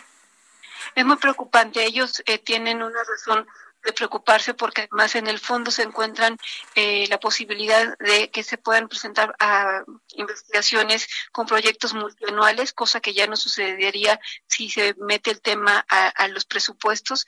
Y eran fondos que además les permitían recibir eh, subvenciones de organismos internacionales a través de estos fondos que simplemente se perderían. Y que instituciones, por ejemplo, el CINVESTAB, el CIDE, que están haciendo investigaciones relativas al COVID ya simple y sencillamente no podrían realizarlas. Por eso, en particular, el tema de la ciencia no se puede descobijar ni mucho menos permitir que se vuelva un asunto de control político los recursos que ellos están teniendo para poder hacer investigaciones que nuestro país necesita. A ver, Marta, por último, porque sé que estás corriendo rumbo al pleno, ¿qué presumes que pueda pasar al final de la historia? Este, ¿Se van a aprobar? Y nos vamos a pelear y el país qué puede sufrir, qué puede padecer, qué alcanzas así como del corto plazo, qué alcanzas a, visualizar. Pues yo creo que en este tema eh, muchas personas que habían estado apoyando la cuarta transformación están realmente decepcionadas eh, y, eso al final de cuentas pues tampoco le sirve a nadie porque eh, el, cuando la gente se decepciona de, de, las opciones políticas por las que tomaron, pues terminan desilusionándose de la propia democracia. Por eso nos toca luchar y decir eh, hay que hay que dar la batalla por estos temas eh, y tratar de revertirlos por todas las vías posibles. Y sobre todo que la ciudadanía se haga más consciente de que este tipo de proyectos y programas son derechos reconocidos en las leyes y no se pueden simple y sencillamente convertir ahora en un asunto de control político para nuevamente convertirse en dádivas, porque eso, eso ya había sido terreno ganado. Entonces, creo que todavía hay un, un, espacio para la batalla y me, me, parece muy importante que de manera particular estos eh, eh, fondos que eh, atienden a cierta población pueda generar conciencia y una, una, participación ciudadana en la defensa de estos fondos, porque además también podrán ir por la vía del amparo a defender lo que es suyo. Te mando un saludo, Marta, y mi agradecimiento que estuviste con nosotros. No, al contrario, muchas gracias a ti, Javier, con mucho gusto saludarte. El gusto fue mío. Gracias, gracias, eh, Marta Tagle, legisladora del Movimiento Ciudadano en la Cámara Baja del Congreso de la Unión. Bueno, eh, son ahora las 17 con 18 en hora del centro. Solórzano, el referente informativo. Una, una en verdad triste noticia porque resulta que la Universidad Nacional Autónoma de México acaba de tuitear eh, soy Puma lo siguiente. Eh, la Universidad Nacional Autónoma de México eh, informa del lamentable fallecimiento del doctor Mario Molina, distinguido universitario, Premio Nobel de Química 1995. muchos tuvimos la oportunidad de conversar en diferentes ocasiones con don Mario Molina. a mí me tocó hacerlo en tres diferentes lugares. Este, aquí una vez lo entrevistamos hace ya algunos meses eh, digamos, no, no, había como muchos eh, eh, que yo supiera, ¿verdad? También esa es otra cosa, ¿no? Yo no tenía como muchos elementos como para saber si estuviera eh, malo de salud, pero sí le puedo decir que eh, pues era un hombre mayor, pero pues bueno, eh, fue un hombre que insistió y que le pareció fundamental rehacer las cosas en materia científica en México, estaba en contra de que se acabaran los fideicomisos, pero no solo eso, sino estaba constantemente en favor de que se pusieran las este, que se pusiera el cubrebocas. Esa fue una de las cosas que don Mario más más más insistió en los últimos meses premio Nobel compartido, pero es un hombre que además el medio ambiente para él se convirtió en una vocación. Y se fue a estudiar, se estuvo en la UNAM y la Universidad de California se lo llevó, hasta donde recuerdo ahora, allá contratado, y vivía en California y allá pasó buena parte de su vida. Eh, pero iba y venía y estaba ligadísimo a la UNAM. ¿eh? Ahí sí se lo puedo decir que constantemente venía a la Universidad Nacional Autónoma de México. Bueno, al rato tenemos un corte para que tenga usted toda la información y por lo pronto le cuento a las 17 con 20 hora del centro que pues vamos a todo lo que el presidente toda la mañana se aventó. Adelante, Francisco Nieto. ¿Qué tal, Javier? Buenas tardes. Hoy en la mañanera, la Marina y Protección Civil informaron que el huracán Delta se debilitó y pasó de categoría 4 a categoría 2, dejando, dejando un saldo de daños materiales, pero sin cobrar vida. Ahí en la mañanera estuvo el contraalmirante Juan Carlos Vera, titular de la unidad de planeación y estrategia de la CEMAT, y explicó que eh, el huracán, el Delta, a la una de la mañana venía con fuerza, eh, a una fuerza equivalente a categoría 4, pero a las 7 de la mañana se redujo a categoría 2 y la proyección es que hoy mismo el ojo del huracán deje las costas para retomar su camino hacia el Golfo de México. Aún así explicó que hay un despliegue de 10.600 autoridades militares y civiles con el fin de resguardar la ciudadanía en la península de Yucatán. Y Javier, el presidente también adelantó que comenzarán a llegarle solicitudes de renuncia de integrantes de su gabinete para irse de posibles candidatos a las próximas elecciones. Recordó que hay un acuerdo para que todos los funcionarios federales que quieran ser candidatos deban dejar el puesto a finales de mes y explicó que lo hace con tiempo para que no se mezclen temas del gobierno con las aspiraciones personales. Aclaró que esta instrucción de separarse del gobierno solo es para empleados federales como secretarios de Estado, subsecretarios, coordinadores, directores y hasta los superdelegados. Y Javier, también en la mañana el presidente habló sobre este debate que se está dando en el Congreso sobre la desaparición de los fideicomisos y fue y se fue contra los legisladores. El presidente dijo que eh, quienes defienden con pasión que sigan adelante estos fideicomisos es porque tienen intereses particulares y no están defendiendo al pueblo. Explicó que son legisladores que están que no están del lado de la, de la gente y que obedecen a intereses particulares e insistió en que no hay ningún tipo de injusticia en la, en la desaparición de estos fideicomisos porque todo aquel beneficiario que justifique pues tendrá esta ayuda y la idea, dijo el presidente, es acabar con los aviadores. Pues eso fue lo que más, eh, lo más importante que sucedió en la mañanera, Javier.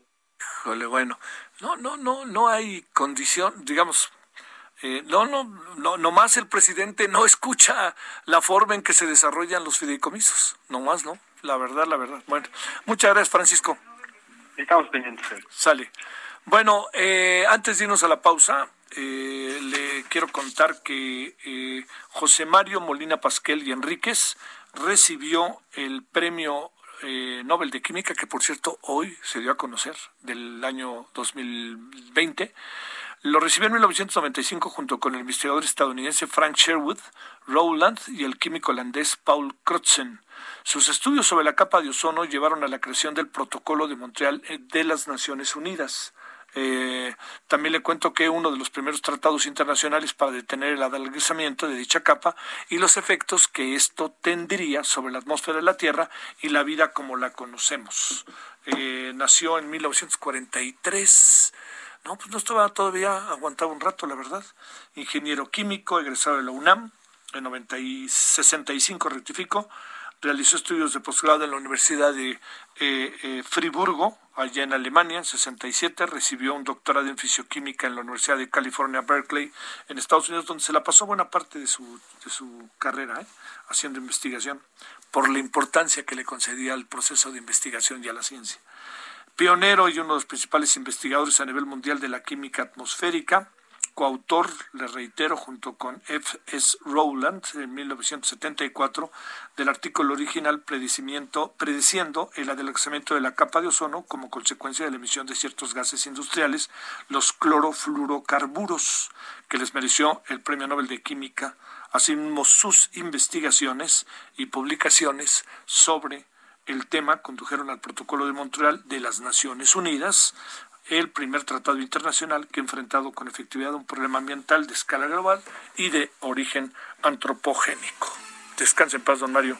Vamos a hacer un corte, si le parece, y vamos a estar también en televisión para darle la última información en el canal 10, Televisión Abierta Heraldo. El referente informativo regresa luego de una pausa. Heraldo Radio. En miércoles de plaza, saber elegir es un arte. En tiendailacomer.com, el jitomate saladet a 18.50 el kilo. Y tú vas al súper o a... Miércoles de plaza. En Grupo Andrade conocemos el camino. Podrías irte con otros, pero ¿por qué no venir con el mejor?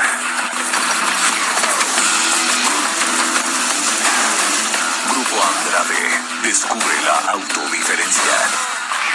Grupo Andrade, ahora puedes estrenar sin comprar. Requisitos mínimos, aprobación inmediata. Visita grupoandrade.com.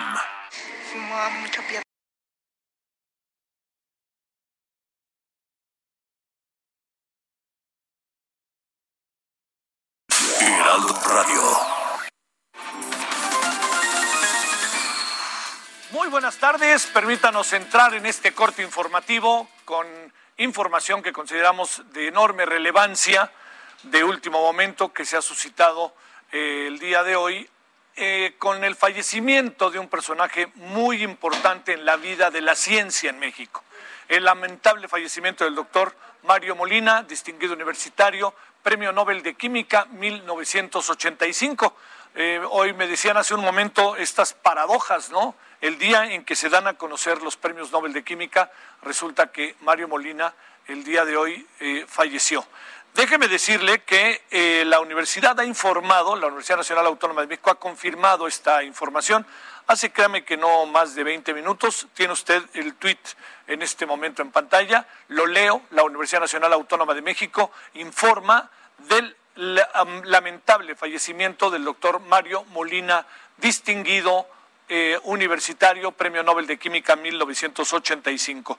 Le quiero decir que, eh, este, ¿quién era este hombre? Vamos a dedicarnos unos cinco minutos para que usted sepa un premio Nobel que no hemos tenido muchos en nuestra vida. Tenemos por ahí a Octavio Paz también, no se nos puede olvidar. Y también le quiero decir que Jesús José rectificó Mario Molina Pasquel y Enríquez, recibió el Nobel de Química en 1995, un 10 de diciembre, junto con el investigador estadounidense Frank Sherwood Rowland y el químico holandés Paul Crutzen. Sus estudios sobre la capa de ozono llevaron a la creación del Protocolo de Montreal de las Naciones Unidas uno de los primeros tratados internacionales para detener el adelgazamiento de dicha capa y los efectos que esto tendría sobre la atmósfera de la Tierra y la vida como hoy la conocemos. Mario Molina, además, fue un importante personaje en función de los últimos meses con la pandemia.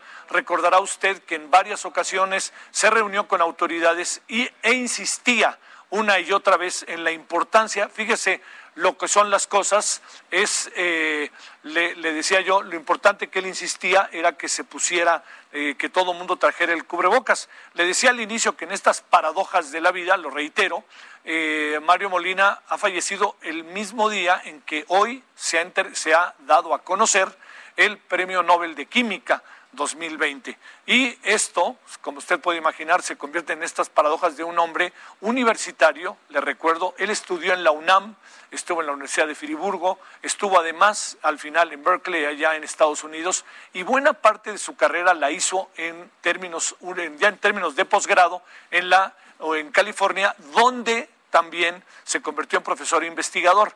La cercanía con la UNAM nunca la perdió incluso eh, le diría yo que cada determinado tiempo venía a México y tuvo muchas reuniones para entender y para entrarle al tema de la contaminación.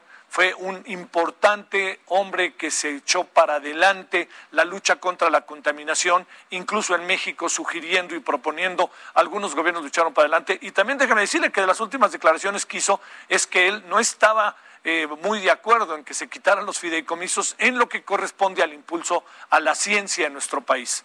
Un hombre un hombre importante de nuestro tiempo, un hombre importante para nuestro país. En este corte informativo, con información de último momento que le estamos dando a conocer, la muerte de Mario Molina. Le queremos agradecer a Antonio Lascano, profesor universitario, investigador universitario de la UNAM, que esté con usted y con nosotros. Toño, te saludo con gusto. Muy buenas tardes. ¿Cómo estás, Javier? Buenas tardes. Eh, te diría dos cosas. ¿Cuál es tu primera reacción? Antes que nada, un ser humano importante, sé que lo conociste bien, que se muere. Y lo segundo, ¿cuál es el legado de la obra de Mario Molina? Bueno, mira, este es una pérdida enorme para México, es una pérdida enorme para la ciencia mexicana, es una pérdida enorme para el Colegio Nacional y para todos los miembros del Colegio Nacional, es una pérdida personal. Mario era un científico extraordinariamente distinguido, con un compromiso enorme por hacer de la química uno de los elementos esenciales de comprensión de, eh, del medio ambiente, del ecosistema mundial.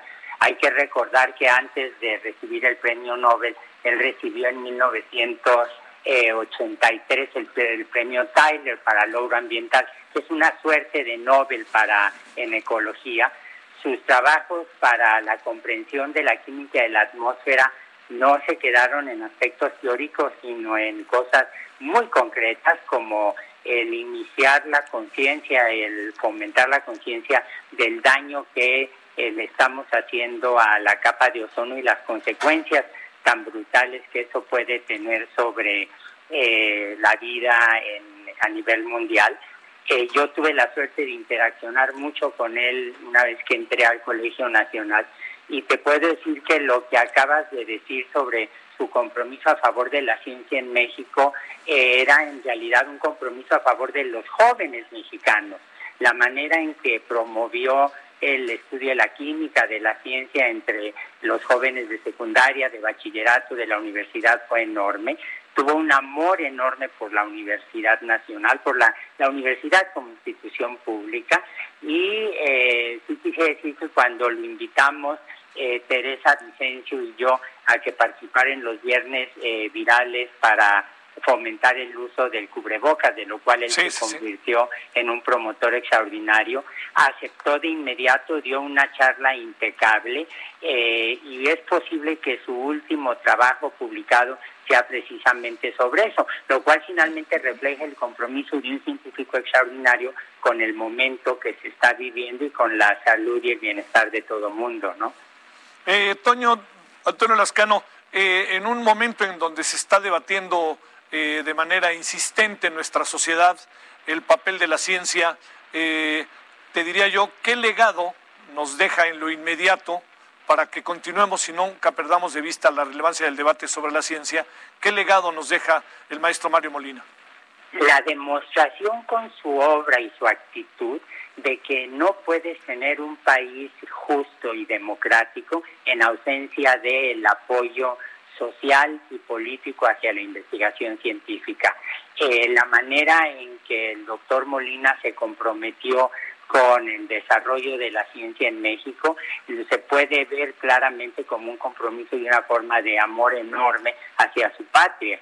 Eh, resulta eh, terrible pensar que mientras con una mezquindad política inconcebible hay quienes le están escatimando los recursos a la ciencia, a la cultura, que es finalmente quitárselos a, a las personas jóvenes, este, nos queda el legado así repentino, póstumo, lo debo decir, de un hombre que tuvo un compromiso extraordinario con la docencia, la divulgación y la investigación de primer orden.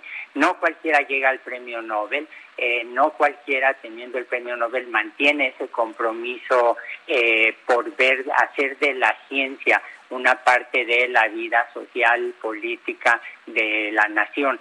Eh, él realmente vivía en México, iba muy poco ya a Estados Unidos, a La Joya, coincidimos allí muchas veces, este, mucho más en México, y créeme que a nivel personal lamento enormemente su muerte porque muere a destiempo, muere absolutamente a destiempo.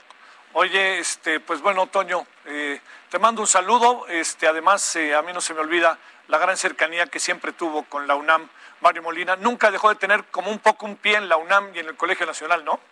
Así es, así es. Este, tenía un pie en la UNAM, un pie en el Colegio Nacional y el corazón en México.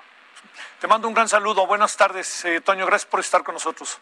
Estés muy bien, Javier. Buenas tardes. Hasta luego. Bueno, acaba de darse a conocer también un tuit de parte de una colega, ¿eh? De una colega de Mario Molina, generacionalmente más joven, que es Claudia Sheinbaum, que es la jefa de gobierno de la ciudad. Claudia Sheinbaum, porque recordemos que ella es investigadora de la UNAM, está ahorita con licencia en su cargo de jefa de gobierno, planteó lo siguiente en su tuit. Fallece un grande, Mario Molina, Premio Nobel de Química. Dedicó su vida para que el conocimiento científico ayudara a mejorar el medio ambiente y los recursos naturales del planeta y de nuestra ciudad. Nuestro cariño a sus familiares, alumnos y amigos es lo que plantea. Y le debo de decir, ya nada más para cerrar, que eh, hace un momento la familia de Mario Molina ha lanzado también un tuit en el que plantea que eh, algo que me, pues digo, tiene que ver con lo que estamos viviendo de una manera, en verdad, se lo digo, muy, pues muy, muy triste, ¿no? De la muerte de un hombre que tengo la impresión de que tenía mucho por escribir por delante. Su esposa, sus hijos y sus hermanos agradecen las muestras de cariño y pensamiento en estos difíciles momentos. El doctor Mario Molina parte siendo un mexicano ejemplar que dedicó, dedicó su vida a investigar y a trabajar en favor de proteger nuestro medio ambiente. Será siempre recordado con orgullo y agradecimiento pues descanse en paz eh, Mario Molina y bueno, nosotros nos vemos a las nueve, ya sabe que estamos con nuestra programación y ahora seguimos con ella. Omar Patiño, Puro Barrio con Fernanda Tapia, vámonos con él. Adelante. Solórzano, el referente informativo.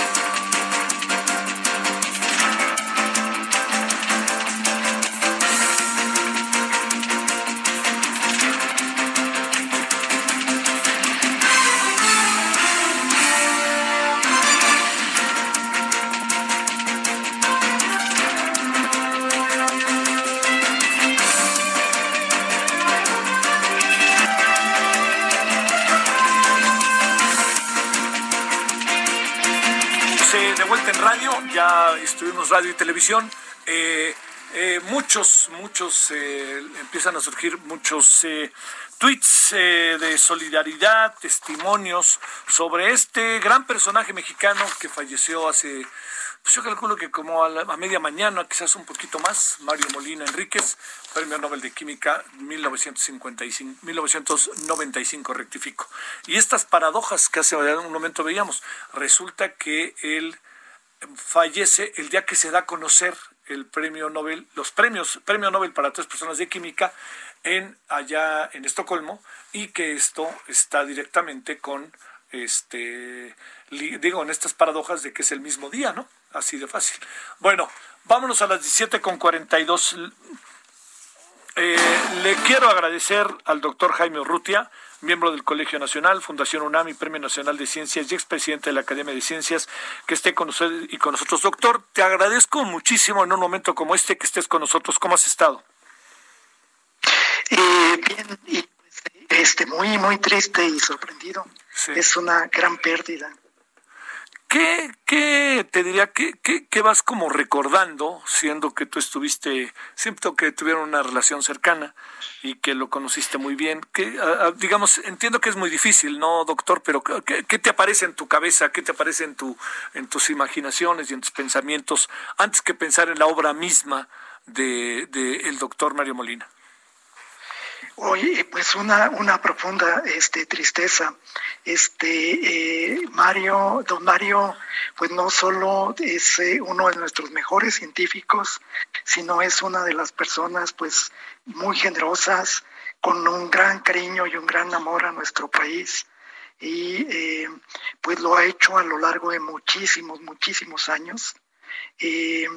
Mario, don Mario estudió eh, pues en la universidad, en la, en la UNAM, y eh, luego hizo sus estudios de posgrado fuera, en Alemania, Estados Unidos, y pues eh, realmente sus contribuciones son enormes, y pues tiene el premio, el premio Nobel de Química en 1995, a una, a una, en una etapa muy temprana de su, de su carrera.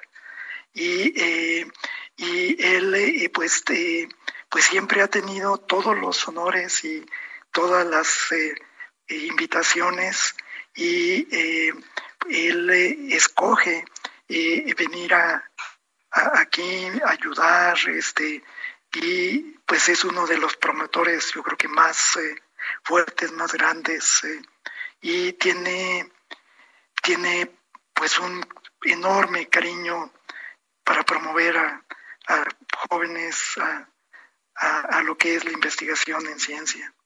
Oye, eh, doctor, en todo este proceso tan complejo de vida que se tiene respecto a debates sobre la ciencia, a debates sobre el medio ambiente, la contaminación, pues yo diría que el legado que deja eh, don Mario es, es un legado mayúsculo, ¿no? Digno de, de hacer un seguimiento cotidiano del presumo, doctor.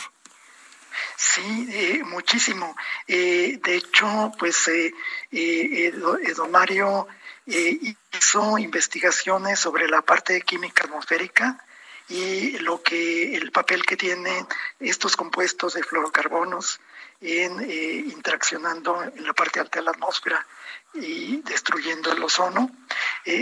pero este no solo se quedó en la parte de la investigación, que ya era un logro muy, una contribución eh, muy muy fuerte, muy interesante, sino que además él fue de los impulsores eh, para lograr estos acuerdos a nivel internacional en el protocolo de Montreal. Sí, claro. Y eso pues permitió el tener el control del agujero de ozono y para cuando don Mario y, y de Roland, el profesor ahí en la Universidad de California, eh, publicaron, ellos eh, rápidamente eh, se dieron cuenta del efecto que estaba teniendo y en, unos, en un periodo corto pues ya se había documentado con toda la parte de, de observaciones satelitales la magnitud del, del entonces, eh, pues ya eh, para 1987, con la firma del protocolo de Montreal, pues se alcanzó uno de estos acuerdos eh, pues que han permitido el que haya pues un control en, en, la emisión de estos compuestos y pues reducir. Y el acuerdo es en buena parte gracias pues a, la presión y al compromiso que asumió este don Mario Molina. Eh, es realmente un, logro porque pues normalmente uno pasa en la parte de investigación, pero él logra esta parte eh, con ese compromiso eh, moral que siempre lo ha caracterizado. Oye, doctor, la, la parte que, que corresponde siempre, digamos, para un país como el nuestro, para la ciencia, para quien se dedica a la ciencia como ustedes, eh, recibir el premio Nobel, digo, como sea, no deja de ser un galardón pujante en la vida de uno, ¿no? Quizás no lo piensa uno, pero es una, uno llega, accede a una situación sin duda alguna excepcional en lo que corresponde al mundo de la ciencia. ¿Qué era para Mario Molina ser premio Nobel de Química?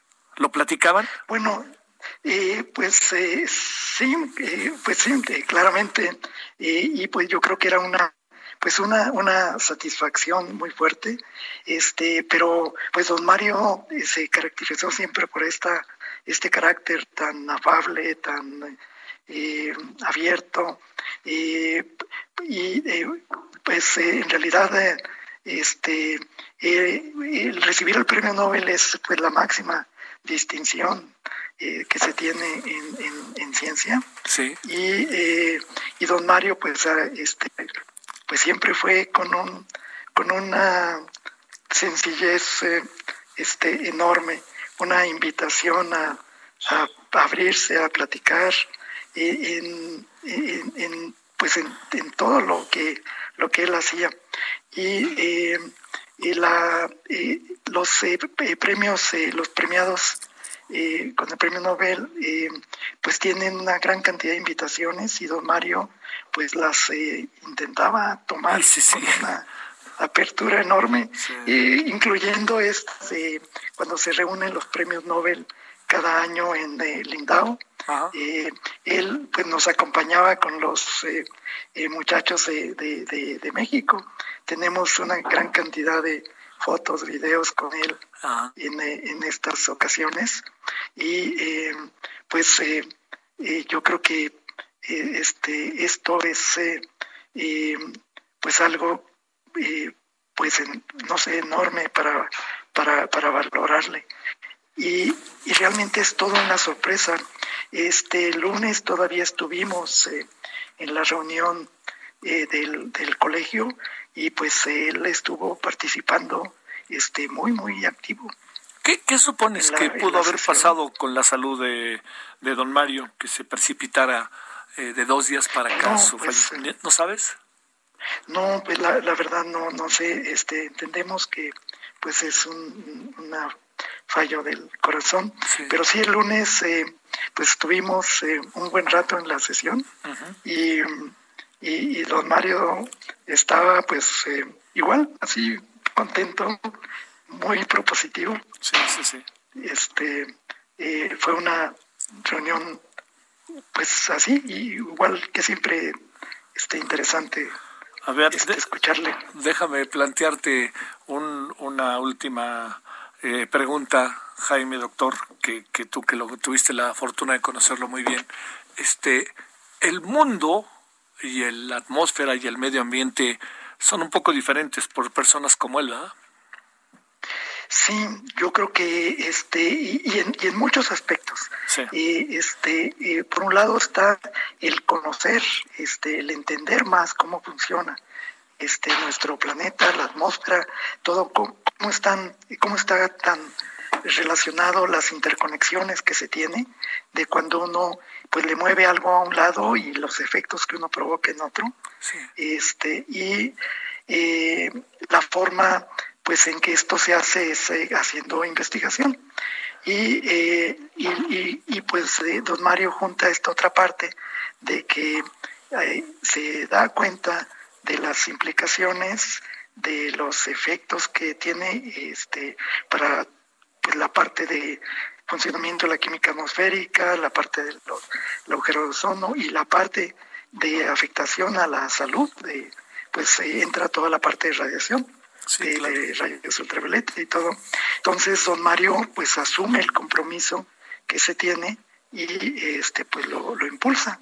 Y aquí en México, cuando él regresa, este pues eh, funda este centro, de, el Centro Mario Molina, eh, y eh, con toda la intención pues de continuar impulsando estos trabajos y aparte de eso pues brindando la asesoría la asesoría científica y que pues que es muy importante para para la toma de decisiones. De hecho pues es la única forma la única forma en que logremos nosotros avanzar y tener un mejor bienestar en la sociedad mexicana pues es eh, basándonos en el desarrollo de la ciencia y la tecnología.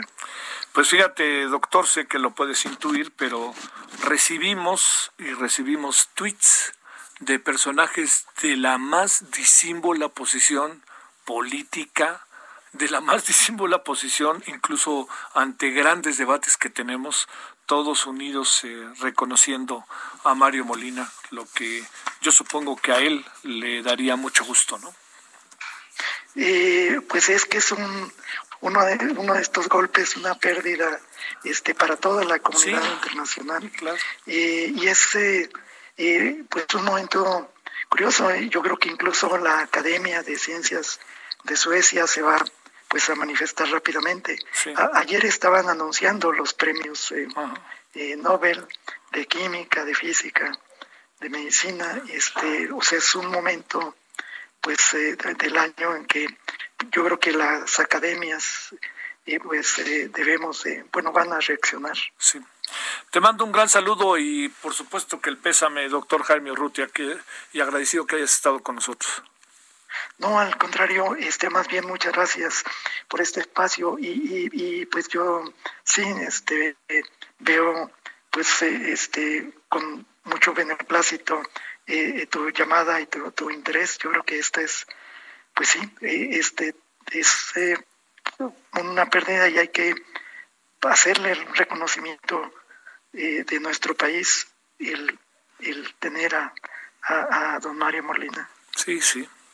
Al fin y al cabo es un orgullo. Doctor Jaime Urrutia, muchas gracias. Bueno, este, hasta luego y pues saludos a, a, ti. todos. Nosotros te mandamos un gran saludo. Gracias, Jaime. Gracias, doctor. Bueno, este, ya nos vamos, hablaremos de esto en la noche, por supuesto, a las 21 horas. Eh, sin que yo lo pueda confirmar, me están eh, reportando, o sea, de varios lados, incluso cercanos a la UNAM, que todo indica que fue un, este, un, así auténticamente fue un fulminante eh, fue un infarto fulminante lo que acabó con la vida de Mario Molina. Incluso parece que estaba con los suyos o algo así, ¿no? Más adelante tenemos toda la información. Por lo pronto, eh, sigue aquí con nosotros. En verdad, el país se pierde de algo importante, ¿eh? Y ahora que estamos con estos, la verdad, debates insulsos sobre la ciencia, pero bueno, ojalá fueran debates de altos vuelos. Nos vemos al rato a las 21 horas en Hora del Centro. Adiós. Hasta aquí, Solórzano, el referente informativo. Heraldo Radio. A la una, con Salvador García Soto. Un encuentro del diario que piensa joven con el análisis y la crítica. El doctor Ignacio Morales Lechuga, él es abogado constitucional. Ever catch yourself eating the same flavorless dinner three days in a row? Dreaming of something better? Well, HelloFresh is your guilt-free dream come true, baby. It's me, Kiki Palmer. Let's wake up those taste buds with hot, juicy pecan-crusted chicken or garlic butter shrimp scampi. Mm. Hello Fresh. Stop dreaming of all the delicious possibilities and dig in at HelloFresh.com. Let's get this dinner party started.